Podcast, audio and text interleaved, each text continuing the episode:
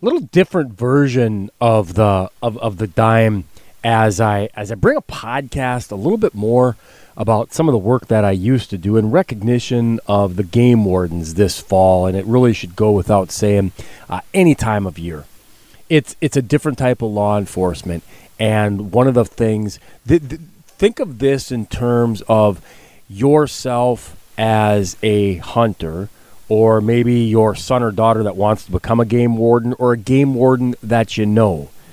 And and it's a different type of law enforcement. One of the things that we always try to, to bring out, whether it's at a wildlife club meeting and, and speaking about the work, is that game wardens inevitably are working alone in varied conditions. And quite frankly, just about everybody that they come in contact with has a gun. And how, if, if you put yourself in their shoes, is especially even more so in this day and age, how are they supposed to know your intentions?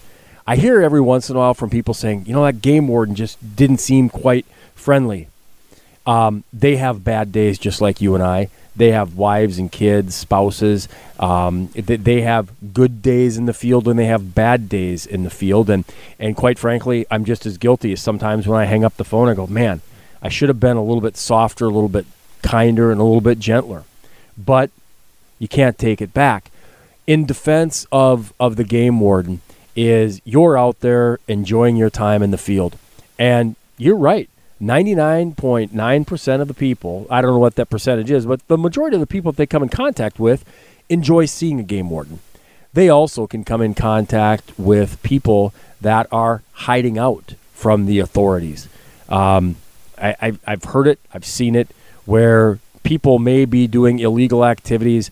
They might be um, growing and cooking and manufacturing drugs in a state park and in a wild area they may be on the lam from another state or even from local authorities.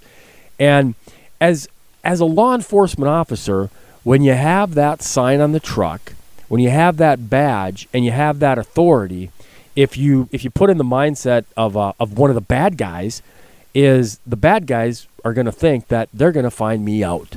They're going to run my information, the license plate, the driver's license, and every once in a while that that bad guy doesn't want to be caught. The game warden doesn't know the intentions of everybody that they come in contact with. Yeah, oftentimes they like to visit about the hunt, about your time outdoors, but they have a wife and kids and a family that they want to go home to, and they're going to put safety first they're going to make sure that if you do have your your guns, your shotgun, your firearms, that that they're unloaded and and that they're safe, and they may be, you know, out of the corner of their eye checking you over. Here's the other side of it. If something does go haywire, think about where you're at. And if a game warden would need backup, not for you, but where where he's working, where he or she is working, oftentimes might be in a county that has a, f- a handful of law enforcement in the entire county.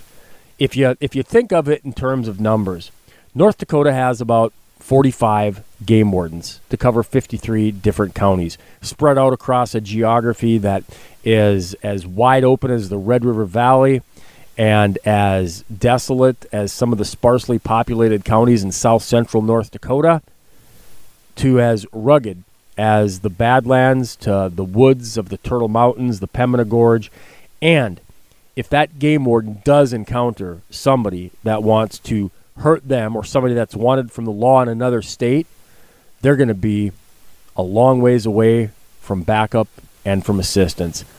Here's a, a little thank you to the men and women, North Dakota, Minnesota, South Dakota, the law enforcement officers as a whole, and in particular, the game wardens and the conservation officers this fall. Stay safe.